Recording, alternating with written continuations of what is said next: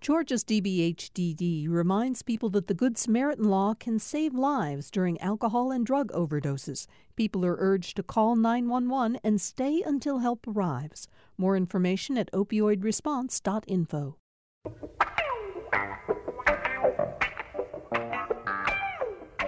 And so we come to the end of another remarkable week in Georgia and American politics. Um, I think it, for me at least, it's safe to say that we have seen some highs and lows that are unlike anything I can recall, certainly in my almost 40 years of doing political journalism. Uh, I'll be interested in the panel's uh, uh, feelings about that as we unpack uh, much of what took place in Washington, in Georgia, and what's about to unfold at the state capitol when the legislature convenes on Monday. We have so much to talk about. I don't want to waste any time getting to our panel. We actually have two deans on the show today. Uh, it's Friday, which means that Jim Galloway, undoubtedly the dean of Georgia political journalism, uh, is with us as he is on all of those days. Um, Jim, welcome to the show. We're getting down to it. You're going well, we'll talk about your career in a few minutes, but we are getting down to like your last, what, three columns, I think, for the AJC before your retirement in a week. Oh, two columns. Uh, the Sunday column's already written. Oh, okay, right. And yes, and we're going to talk about it during the show today. Uh, let me announce right away that one of the best pieces of news I can share with listeners, because I've been getting a lot of inquiries about this, is that you will continue, even after leaving the AJC, to be part of the Political Rewind family. And that to me is just really wonderful. I'm so glad that's going to happen, Jim. The other dean who joins us today is Calvin Smyre, Representative Calvin Smyre of uh, Columbus there are so many firsts attached to Calvin Smyre's uh, career, uh, it's hard to even uh, go through them all. He's the dean of the legislature because he served there longer than any other member. First elected at age 26 in 1974, when Calvin, you became the youngest uh, member of the uh, Georgia uh, House of Representatives. Uh, you became the first African American floor leader for uh, a governor, Governor Joe Frank Harris. You became the first African American chairman of the Democratic State Legislative Caucus, uh, the first African American chair of the State Democratic Party. Um, Calvin, it. I, it's not only good to have you on the show, it's an honor to have you part of this important conversation today. Thank you for taking the time to do it, the show. Thank you for the invitation. I look forward to it.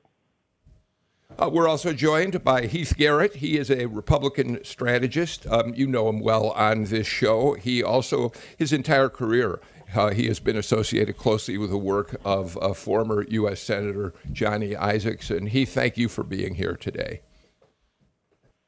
Heath, are you muted?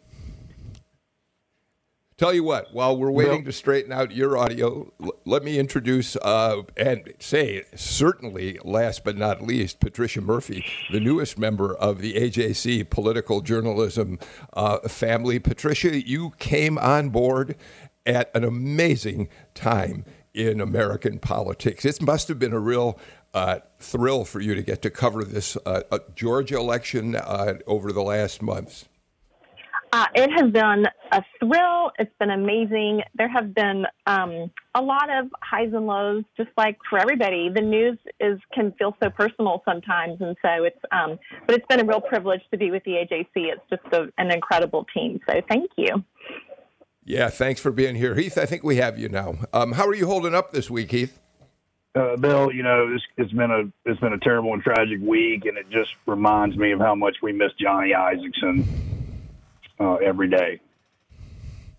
Um, we'll talk a little bit about uh, his legacy uh, during the show today and what his uh, uh career might mean as Republicans look for a path forward. Uh, but, but Jim, let's start with uh, the news that certainly is one of the most important stories in Georgia politics, but also became an enormous national story as well. The election of two Democrats to the United States Senate. John Ossoff and Raphael Warnock win their races. Um, and not only is that a big story for us here in Georgia, but of course, their election tips the balance of power in the U.S. Senate to Democrats. Democrats will control the United States uh, Senate. Um, it's first chance we've had to talk to you about this since the election returns. You had a great column about it this morning. Share with us a little about of what you were thinking about uh, when you were writing this column. Well, I mean, it's it's it's it uh, it was it was kind of the the necessary the. The, the best counterpoint I think we had to what happened in, in, in D.C. on on Wednesday, when when Trump uh, Trump fired up his supporters and sent them down to the U.S. Capitol to, to sack the place while while they were poised to to uh, to name Joe Biden uh, president. Uh, it, this was uh, Ossoff and Warnock to me represent the antithesis of, of Donald Trump, his American first uh, agenda, and and and all the white nationalism that that's kind of associated with it in in wink wink fashion. It's it's it's also in, in, in Georgia. Look, th- there's there's no denying the importance of this. Uh, this is the first time time that uh, a Democrat, two Democrats, any Democrat has won statewide since the collapse of the party in 2002.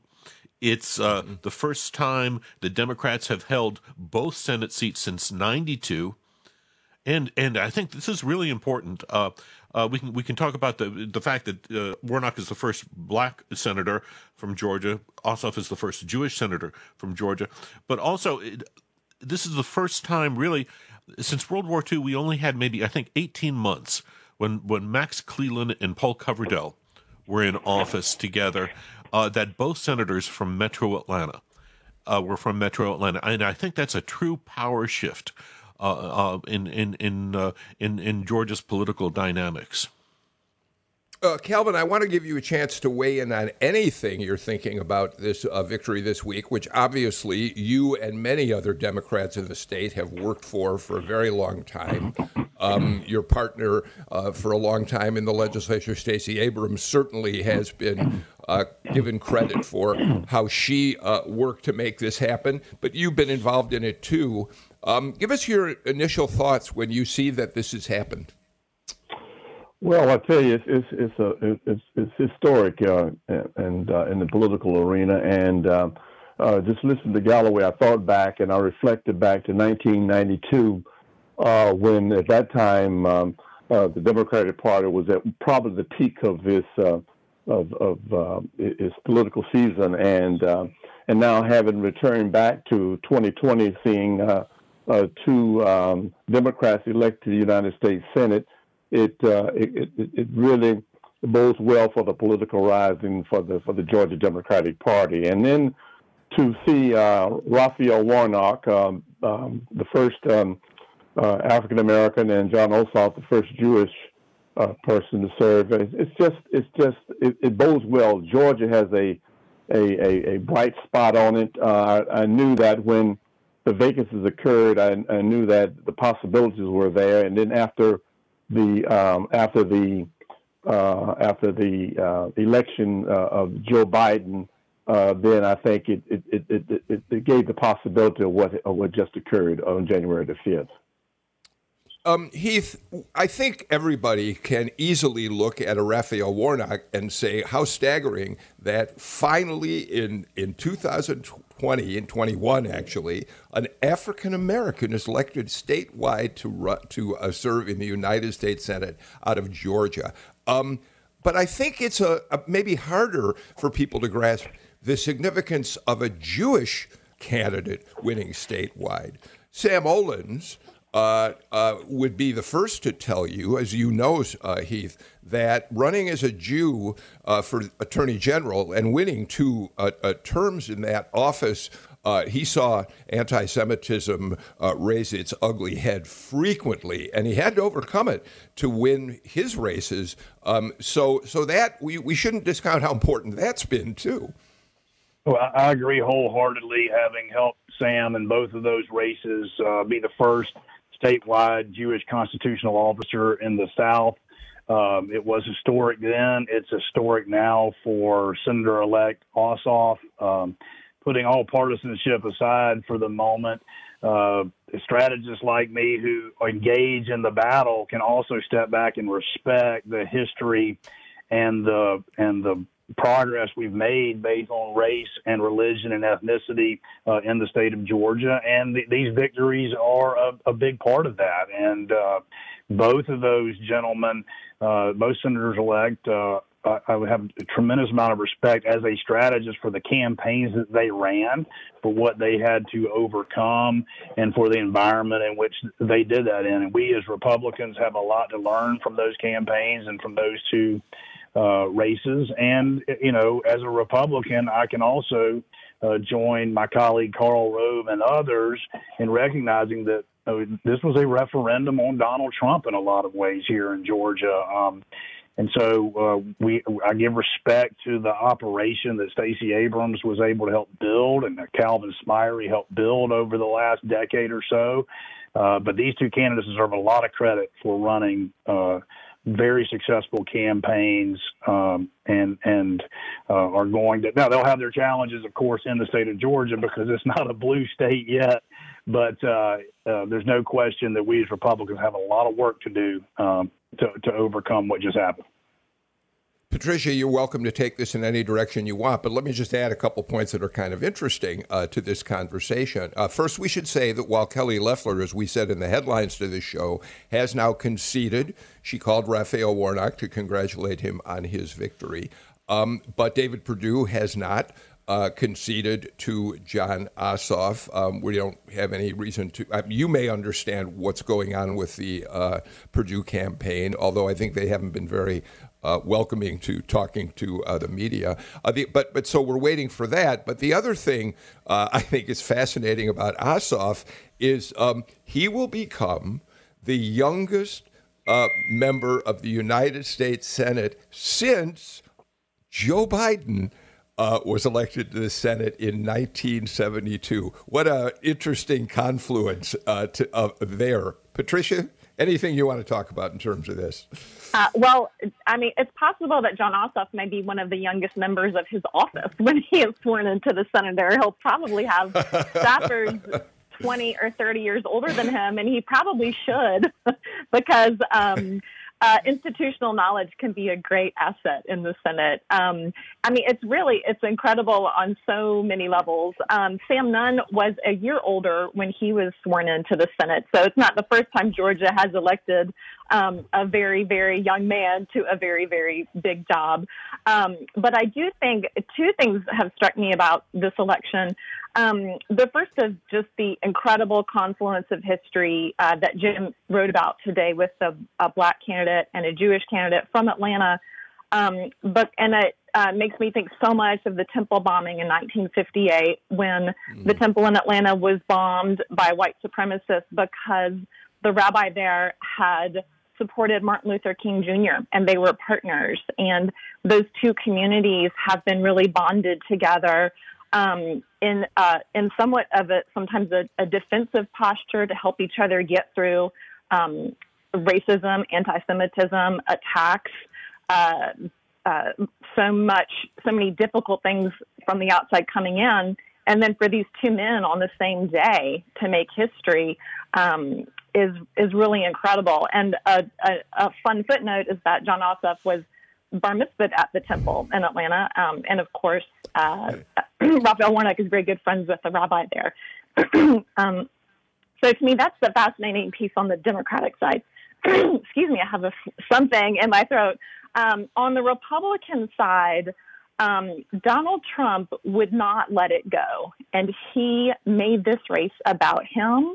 It should have been about Joe Biden. It was. It would have been the best argument these two senators had because I think all all um, many Americans don't feel great about unified power, a concentration of power um, in either party, and that tends to be a very effective argument, especially in a runoff after a presidential election, and that has worked in Georgia many times.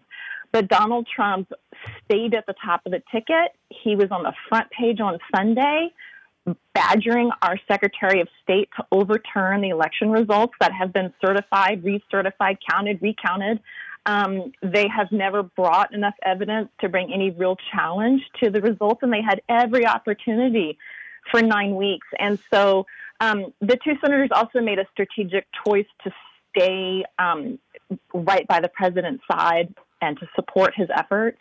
And I think that was a choice that they will um, will ha- will have to give a lot of thought to. And I talked to a lot of voters on Tuesday who were brought to the polls by the decision to um, to stay so close to the president and, and work to overturn Georgia's election results. Um, Heath, respond to that, but th- then I want to break down some of uh, uh, what we have to talk about in terms of where the votes came from for these Senate races. But Heath, I think you want to give a quick response on that. Well, no, I just want to say that Patricia's exactly right. Right, uh, we we knew and have known, uh, those Republicans are willing to admit it, that right there was really only one person on the ballot in November, and that was Donald Trump, and that he was the greatest motivator for some grassroots Republicans, but he was absolutely the greatest motivator for Democratic voters, and in particular for college educated voters in the suburbs of Atlanta. And Georgia is dominated by those suburbs now by population and by politics. They are, uh, as we can see, a little bit center right for the most part, but they absolutely abandoned the Republican Party by either not voting or or switching parties here.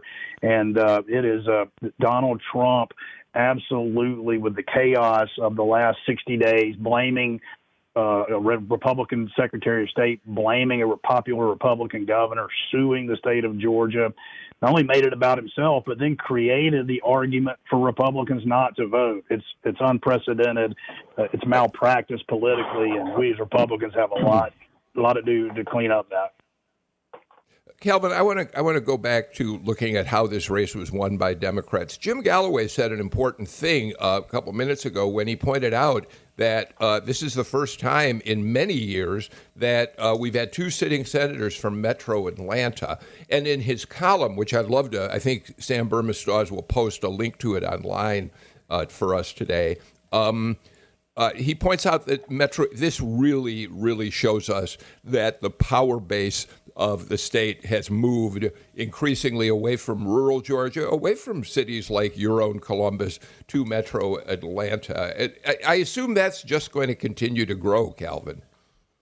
Well, I agree with that with that analysis. Uh, when I got elected, uh, the county unit system was uh, the power of our state, and uh, rural Georgia at that time, uh, proportionately, uh, had more uh, uh, legislators and more power than than the metropolitan areas in our state because of the county unit system. So, with that in mind, you can see the, the evolution of, uh, of, of the political uh, system. Uh, when you think about Georgia and you think about um, the influx of the new population, more um, the much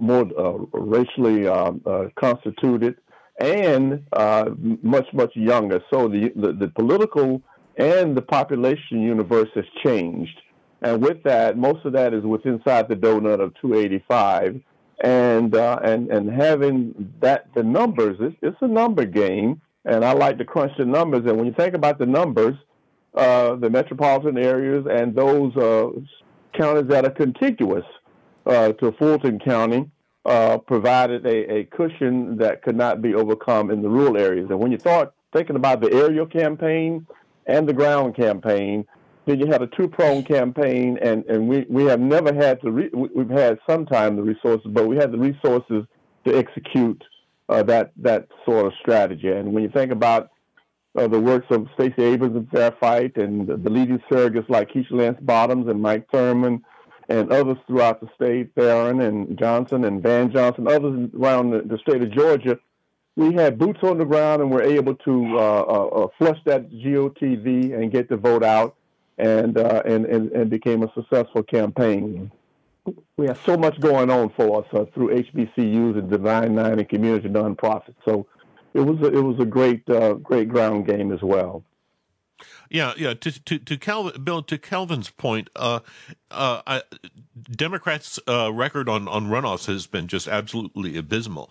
But I think what we have to recognize is is is that uh, that uh, that this one the, the, these were different because they were they were pushed into the next year. There was a 9 9 week gap instead of a 3 week gap and there was all the money in the world because the control of the senate was was uh, was uh, was on the line. But uh, uh before we before the show began i, I sent you all a couple uh, of uh, paragraphs from a Karl Rove column in in which he points out that that that last November in Clayton County, Ossoff had a a 71 point lead there in, in votes. On Tuesday, it, that, that that lead was 77 points.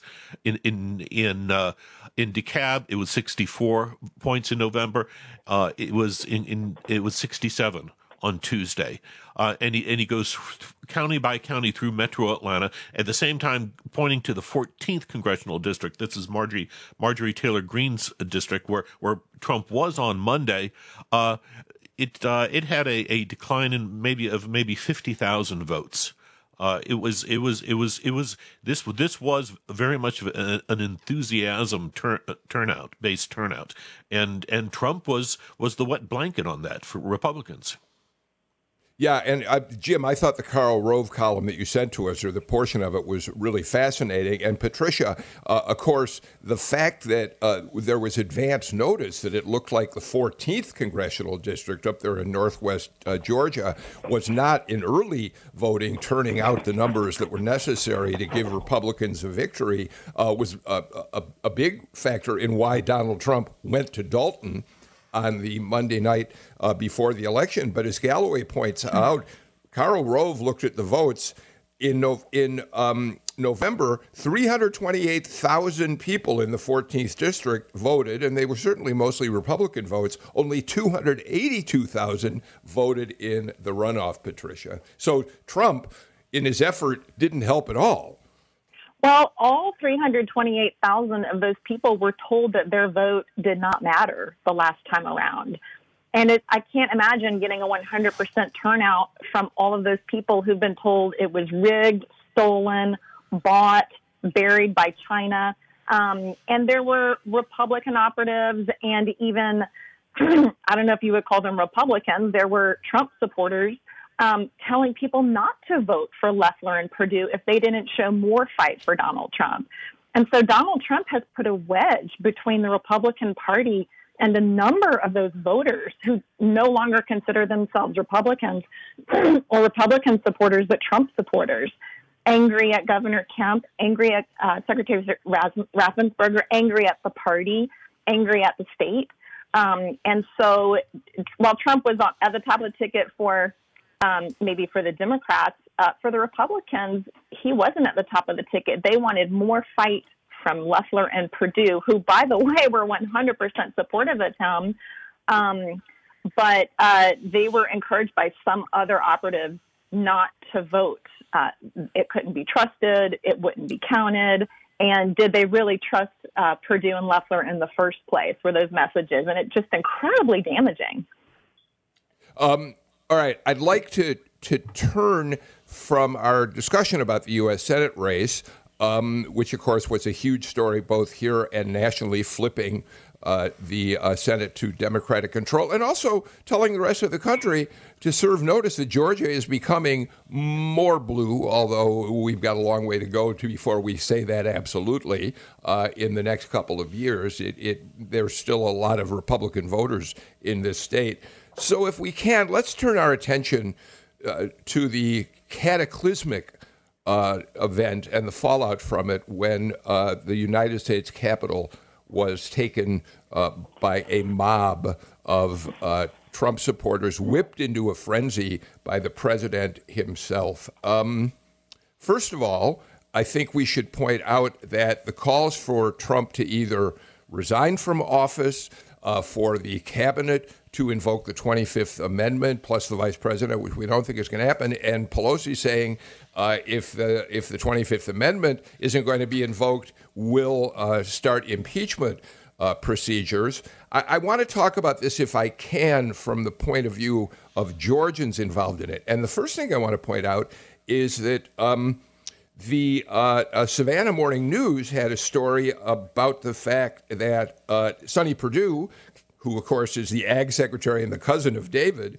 uh, was in Claxton on Thursday morning, and he in fact said said this uh, about Trump. I think inciting people to not have a peaceful transition of power was not the right thing to do, and I'm disappointed in that. We have a new president, and we're going to bind together as Georgians, as Americans, and continue to make this country great. Um, Heath, for a guy who, who comes from a family that has been as close to Trump as you can possibly get for the last five, four plus years, that's a remarkable statement. It is, Bill, and I'm glad to hear that he said that. Right, he and uh, his cousin uh, wrapped their arms around Donald Trump uh, at the very early stages of that campaign in 2015, and have been two of the most loyal uh, people to Donald Trump. I'm glad that he could recognize, having served as governor and been a good governor of the state of Georgia, that it had gone too far. And uh, you know, I, I don't see him participating in a 25th Amendment exercise, but but at the same point in time, I'm glad he could recognize that because uh, you got to recognize that in order to heal the Republican Party uh, going forward. And I I would join Colin Powell and the Wall Street Journal editorial. I wish that the president would resign and go ahead and move to Florida or wherever he's going. I'm not sure that that will happen. I don't think there's any source that says that it will, but it would be the most peaceful way to allow uh, President-elect uh, or Vice President Biden to uh, Vice President uh, Pence to govern for the remaining 12 days, and then we could uh, begin the healing process as a nation. And we as Republicans have a lot of soul searching that we've got to do as well. Um, Jim, and then Patricia. Yeah, uh, uh, we had a the AJC had uh, uh, its own reporter down there, uh, uh, Chris Quinn, who who was was also talking to Sonny, and and and the governor, the former governor, said that he had not been a party to any calls about invoking the Twenty Fifth Amendment, nor did he expect to be. Uh, so I think I think that's important. The other thing, I mean, just to just to to kind of uh, gauge the Republican impact, uh, I thought it was very very telling that that uh, that that Wednesday evening, I mean, just late afternoon, you had a a uh, a very strong press conference called by by Governor Brian Kemp, House Speaker David Ralston, and Lieutenant Governor Jeff Duncan uh, to condemn what was happening at the Capitol and and very specifically uh, condemning the people who, who who incited it. Kemp didn't uh, name Trump, but he named Rudy Giuliani, which I think is his, his kind of his uh, his punching bag, his whipping boy for for for for for Trump. But it it tells you it, it, it, it, kind we've talked before about this division among Republicans in Georgia between congressional Republicans and state capital Republicans. And I think you're going to see that division widen uh, quite a bit, especially as, as we come back into the session. Uh, because these people now have to govern, govern, and I think, and, and maybe Car- Calvin can, can weigh in on this. I think what's happened, what what happened in the Capitol on Wednesday, is really going to to dampen uh, uh, at least the, the, the most radical calls for for uh, changing how Georgia votes. I think I think it really is going to put a little little bit of a damper on, on that. All right, you've set us up for the start of the next segment of the show, Jim. I do have to get to a break, and and we'll ask uh, Calvin and the rest of the panel to talk about what you just uh, asked, but we'll also ask this question: Is this a little too? Isn't this a little too late? Isn't this too little, too late? To hear from Republicans who made a deal with the devil and now recognize more clearly than they ever had before just who they had gotten in bed with. We'll talk about that more as Political Rewind returns. Thanks for listening to Political Rewind. If you like this show, you'll also like Georgia Today. It's a daily podcast from GPB News, bringing you compelling stories and in depth reporting that you won't hear anywhere else. Join me, Peter Biello, for this quick and convenient way to get the best of GPB News' extensive coverage of the topics that matter to you, delivered directly to your device every weekday afternoon.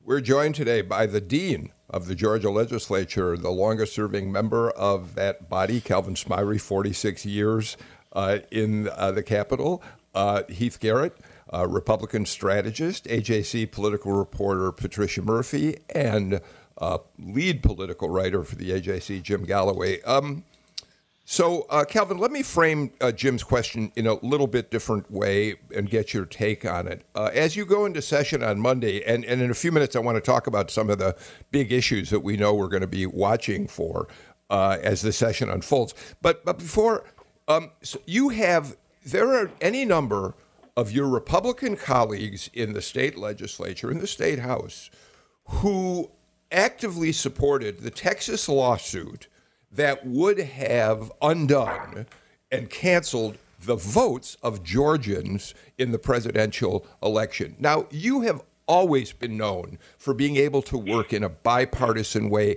to really get things done at the state capitol. But as you approach the session and think about the uh, anger, uh, the paranoia, the uh, uh ability, the willingness to engage in conspiratorial thinking by some of those folks in the Capitol, uh, how do you think that's going to set a tone for the ability of Democrats and Republicans to work together in the session ahead? Jim, before I answer that, let me let me add one thing back on the Senate race. I, I, I want to just mention this that uh, during the, the, the makeup of the Senate race, and back to what Heath uh, Garrett has said, you know, Trump was one of the uh, energizing bunnies for, for, for the for the party in, in, in relations to what uh, uh, how the how it, the, the Senate race is played out, and and uh, Nikema Williams and now Congressman Williams and the Democratic Party were energized uh, to to to get out the vote. So I, I wanted to make sure that that was a, a, a matter that I wanted to bring forth. That that was a contrast uh, between the energized Democratic Party and then uh, the president doing what he was doing in the Senate race, which was suppressing the Republican vote as well. Uh, but now to your question on on, on where we are, um, and I said this yesterday to several members of the news media, and and uh, uh, Jim Galloway just touched upon it. Uh, on on Monday, we will be in the proposition of governing, and and and there's a transition that has to be made, and the transition has to be from the political arena now to the governing arena. And I think that's going to be the hill that we're going to have to climb as it relates to the legislative session. Uh, when it comes to governing, uh, I think uh, we, we will we will get through the organizing of the first week and get the politics behind us. But but at the same time, uh, uh, the scenario that we had and that has played out uh, is, is, is, is, is just going to be very very difficult in light of some of the differences that occurred during some of the legal aspects of the you know being an elector. I was sued four times uh, uh, uh was part of four uh, legal suits that I had to defend, you know, uh, myself as a presidential elector. So with that in mind, you know, we've got to we, we got to have some civility. We got to come together in some way because we do have a legislative session uh, that is starting on on the, on Monday, January 11th. So that's something we're going to have to deal with the political aspect of it. Um, okay, so Heath, let me bring you in and, and ask you a similar kind of question. Um, we, we, let's talk about the Georgia legislators who refused to accept the outcome of the presidential election here, um, and then let's talk about the Georgia members of the House who uh, uh, went along with the challenge to Georgia's electoral uh, votes. Uh, Barry Loudermilk, Jody Hice, Rick Allen, Marjorie Taylor Greene, uh, Andrew Clyde, and Buddy Carter. Um, we, I think Heath, it's fair to say that people like Josh Hawley and Ted Cruz on a national stage, as a result of the rioting, they have probably done immeasurable damage to their future. They've got a lot of work to do to repair uh, if they intend to be uh, uh, candidates for president, as we think they may be. What about on a state level? What about those members of Congress? What about those Republican legislators where what do you think they you know you're a consultant. What should they right. be worried about at this point? Well look they've got to be uh, honest with the, re- the political reality that is what they decided to do here. I mean i, I like to say that we had a lot of uh, non-lawyers practicing as lawyers in the republican party over the last 60 days but that did not include our governor or our attorney general. Uh, hopefully, with the heat of passion behind many of these uh, elected officials, will listen to the uh, overwhelming 99.9% of constitutional lawyers that are Republicans who were saying there were no facts and there was no law violated here. Uh, that, that's number one. Got the heat of passion uh, move away. I do think that our federal delegation has to start to look beyond today because redistricting will happen this year. Uh, none of our Republican seats in the state of Georgia are going to become more Republican during this redistricting period. As a matter of fact, they're going to have to become less Republican if we're going to maintain the numbers and or have a chance of picking up another seat or two. And the same is going to happen in our state Senate and our state House uh, races as well. So. Uh, for decades, Johnny Isakson and Paul Coverdell, Saxby Chambliss, Nathan Deal, even Sonny Perdue used to understand that Republicans had to win in the suburbs and in the rural ex-urban areas of the state. And if nothing else, Bill, I'm hoping that political self-interest will get these uh, individuals to kind of relook at what they were doing, see the damage they did on uh, Tuesday. I guess I'm sorry, yeah, Wednesday, and then also uh, start to look at how the state is a, a battleground state going into the future, and if we want to maintain the majority in the House or the Senate in Georgia, we're going to have to be smarter politically than we've been. Yeah, I think um, I'll be interested to see what the Trump supporters do and where they go. Um, right now, I think a number of these Republican legislators are in a bubble and they are in a feedback loop of conservative media that goes to their conservative voters, that goes back up to the conservative members of Congress. Um, and they hear very little from the outside um, of people saying, I-, I cannot tell you, I went to dozens and dozens and dozens of rallies for these House members, for the senators. I did not talk to one person there who thought that Joe Biden won the election. Not one voter at these Republican rallies believed that it was not stolen from Donald Trump. And I think these House members are very responsive. I guess that's the nicest way you could put it, very responsive to their voters right now. And they are doing what their voters are demanding of them. Um, they may even believe it themselves. I can't really tell. It is so hard to tell. Um, these voters say, We want you to fight for Trump and we want you to fight for Trump into 2024. I talked to voters who said, either Joe Biden's not getting inaugurated or Trump's running again and I'm voting for him. And those are those are the voices that these congressmen are hearing.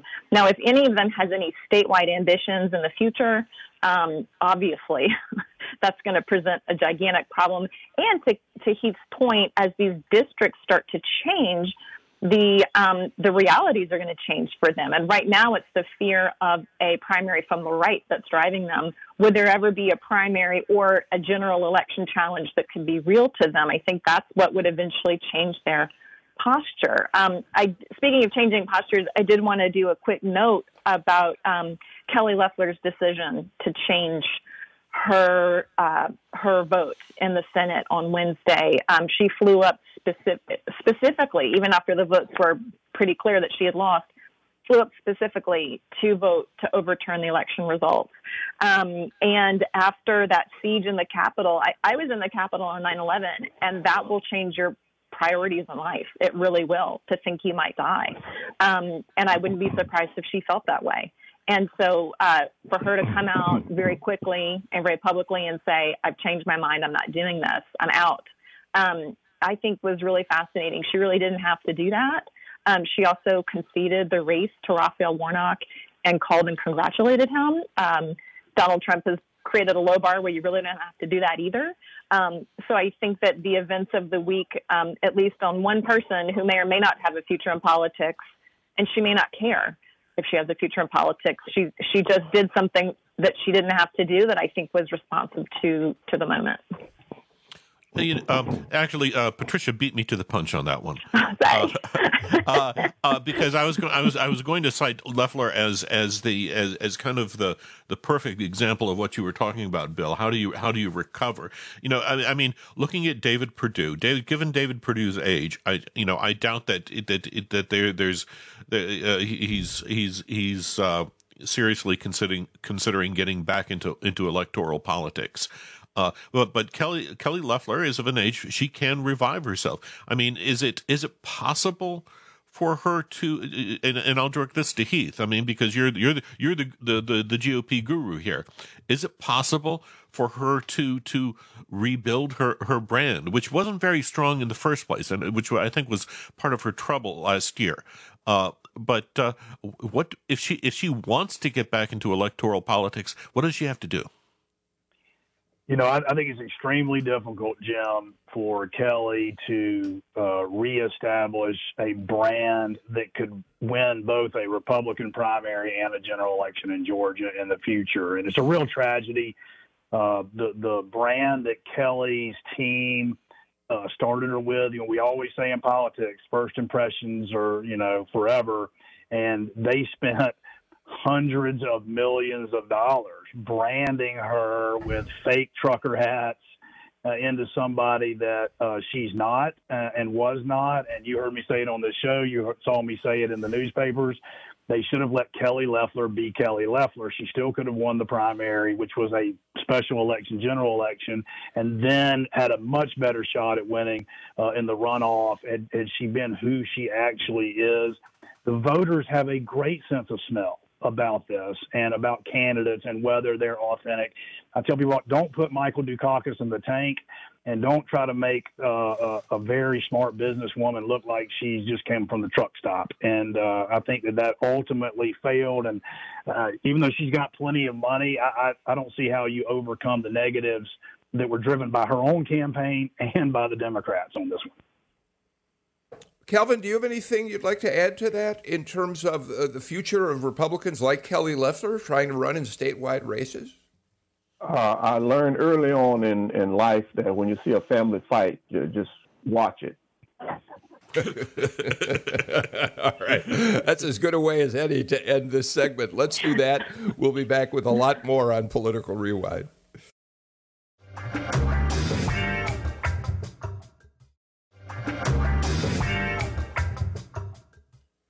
You know, I don't very often uh, read listener emails on the show, and I haven't done a very good job lately responding to a lot of them because I've been so overwhelmed, as I think everybody on this show has been, with political emails that I can't even sort through them to get to the personal one.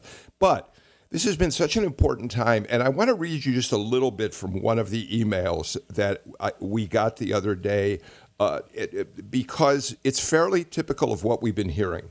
I just wanted to take a few minutes to say, said the uh, uh, writer, how much I've appreciated what you and your team have done over the past several months on Political Rewind. It's been a very trying time, to say the least. However, through it all, each week I've come to count on you and your great choice of guests to provide intelligent and diverse commentary on the events of the day while doing it all in a respectful and human way. Your show is definitely a shining beacon in what has been a very dark period. Um, I can't even tell you how much Sam, Amelia, Jesse, and I appreciate hearing from so many of you saying that. Thank you.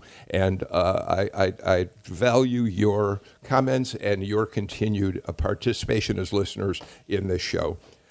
Calvin Smyre, that all said, uh, you've got a session to get to on Monday, and the outcome of the election is going to play a big role in some of the legislation that is offered.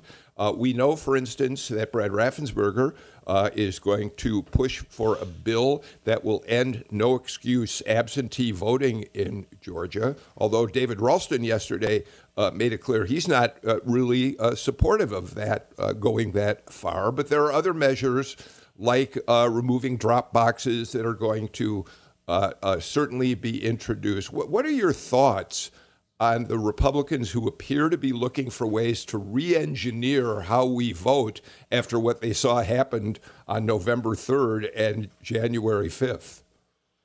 Well, I, I tell you, the, the, the, the people that are proposing this, the Secretary of State and others, if, if they continue along this line and, and uh, when they get in the political tunnel, uh, when they get to the end of the tunnel, it's not going to be the end of the tunnel. It's going to be a train coming. And uh, the light they see at the end of the tunnel is going to be a train coming uh, if, if, if, they're not careful. Anytime you try to abridge the rights of um, uh, people to vote, uh, it is not a good thing.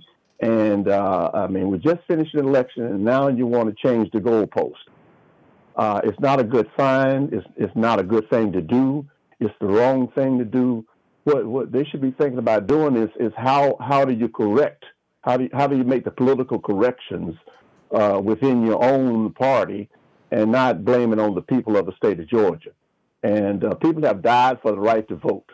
And uh, we are just not going to stand idly by. And uh, this is a very, very sensitive issue with a lot of us because we, we, we've, we've borne the pain, we've borne the suffering. And, uh, uh and, and, and people like John Lewis and, and C.T. Vivian and, and, and Joe Lowery, they made it possible for people like me to run for public office and to have a, a longevity of service in our state. And anything to abridge the right of anyone rights to vote to, to, is an affront. And I take it as such. And, and I will fight as vigorously as I possibly can, along with other members of the Democratic caucus, to make sure that the people in the state of Georgia have the right, and we do not, we're not going back. We're not going back. And I mean that with every Heath, ounce of strength in my body. Thank you. Uh, Heath, Heath Calvin Smyre really sets the bar he, he establishes the battle lines on this. He'll call this a civil rights issue, a voting rights issue. He'll call it uh, a, a, a, an effort to turn back the clock in terms of African Americans' right to vote. That's a very strong statement we just heard from Calvin, and and we'll watch it unfold. But but I, I also want to ask you, Heath. You know, Brad Raffensperger has been considered a hero because for weeks he has fought against charges that there was fraud in the election. And yet now he's saying, well, we really need to, uh, to undo no excuse absentee voting to prevent fraud. It, it's really a hard message to make sense of. Well, let's first start out with the policy here. Uh, Dean Smyre is exactly right. Uh, to, to, for Republican leadership, they need to be very cautious uh, on this. We need to be very mindful of the history in the state of Georgia uh, and in the South. The overwhelming majority of Republican voters, uh, uh particularly under the age of 80, uh, actually agree with Calvin Smyre about voting rights and civil rights and particularly these independent educated voters in the suburbs. Uh, we as Republicans did not lose because of the game and the rules around voting uh, on January the 5th or on November the 3rd. We lost because we didn't have a plan to win if everybody who legally can vote comes to vote.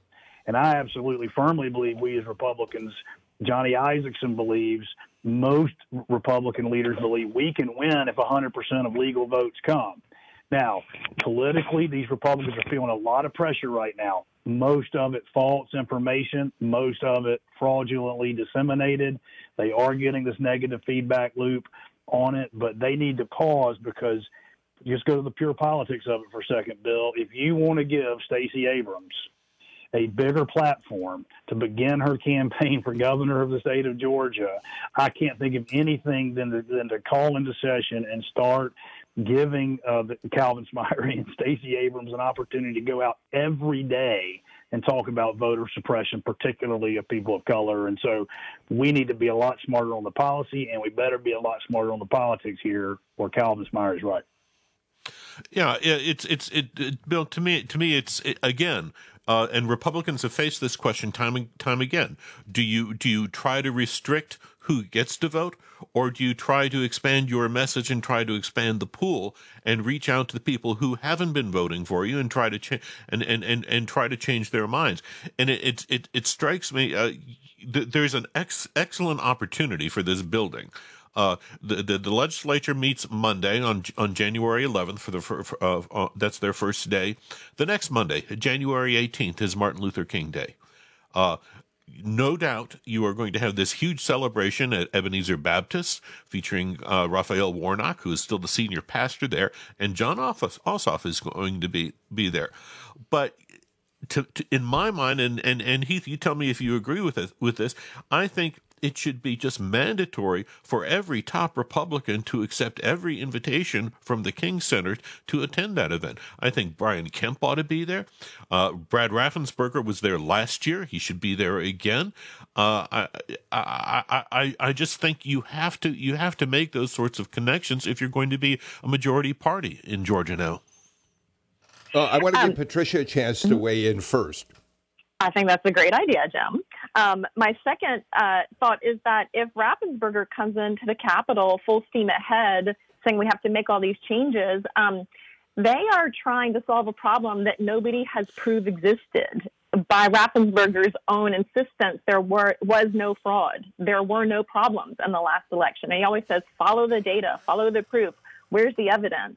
Uh, they are going to have to, in order to convince voters without doing this in the dead of night, um, again uh, without their knowledge, they're going to have to convince voters in Georgia that there was a problem in this last election that they said there was not a problem, um, and that no court has found a problem with. There has been no widespread fraud.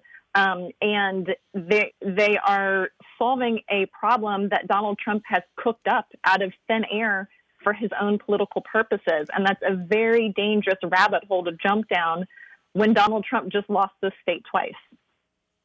So, two things about that, Heath. You've, you've just said uh, that you know Republicans are uh, in the legislature are under tremendous pressure from many of their constituents who bought into all of that uh, conspiratorial thinking by Donald Trump. So they've got to get past that if they can. But but go to what Jim asked you because I think it's a great way to close out uh, with all of you uh, this week of uh, political rewind.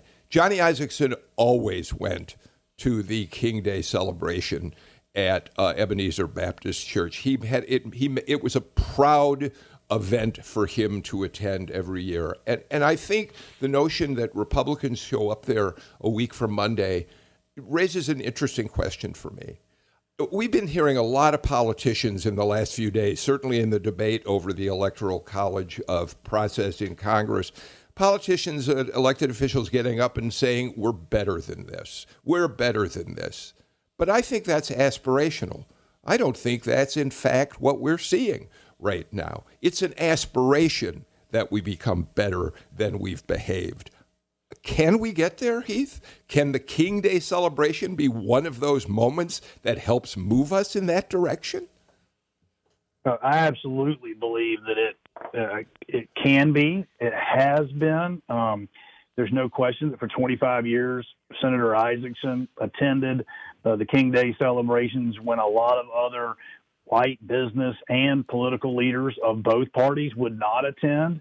He suffered through tongue lashings uh, of a partisan and religious strife, but he took it and understood what it was uh, and dissent and developed relationships across racial and political lines in that regard. And so I, I'm a slightly more optimistic that the vast majority of Republicans and Democrats are still in agreement about civility in this country. Unfortunately, we can talk a whole nother day about why uh, we're seeing this negativity. But Chris Carr has started attending uh, those uh, as well once he began inviting. I do think Jim's right.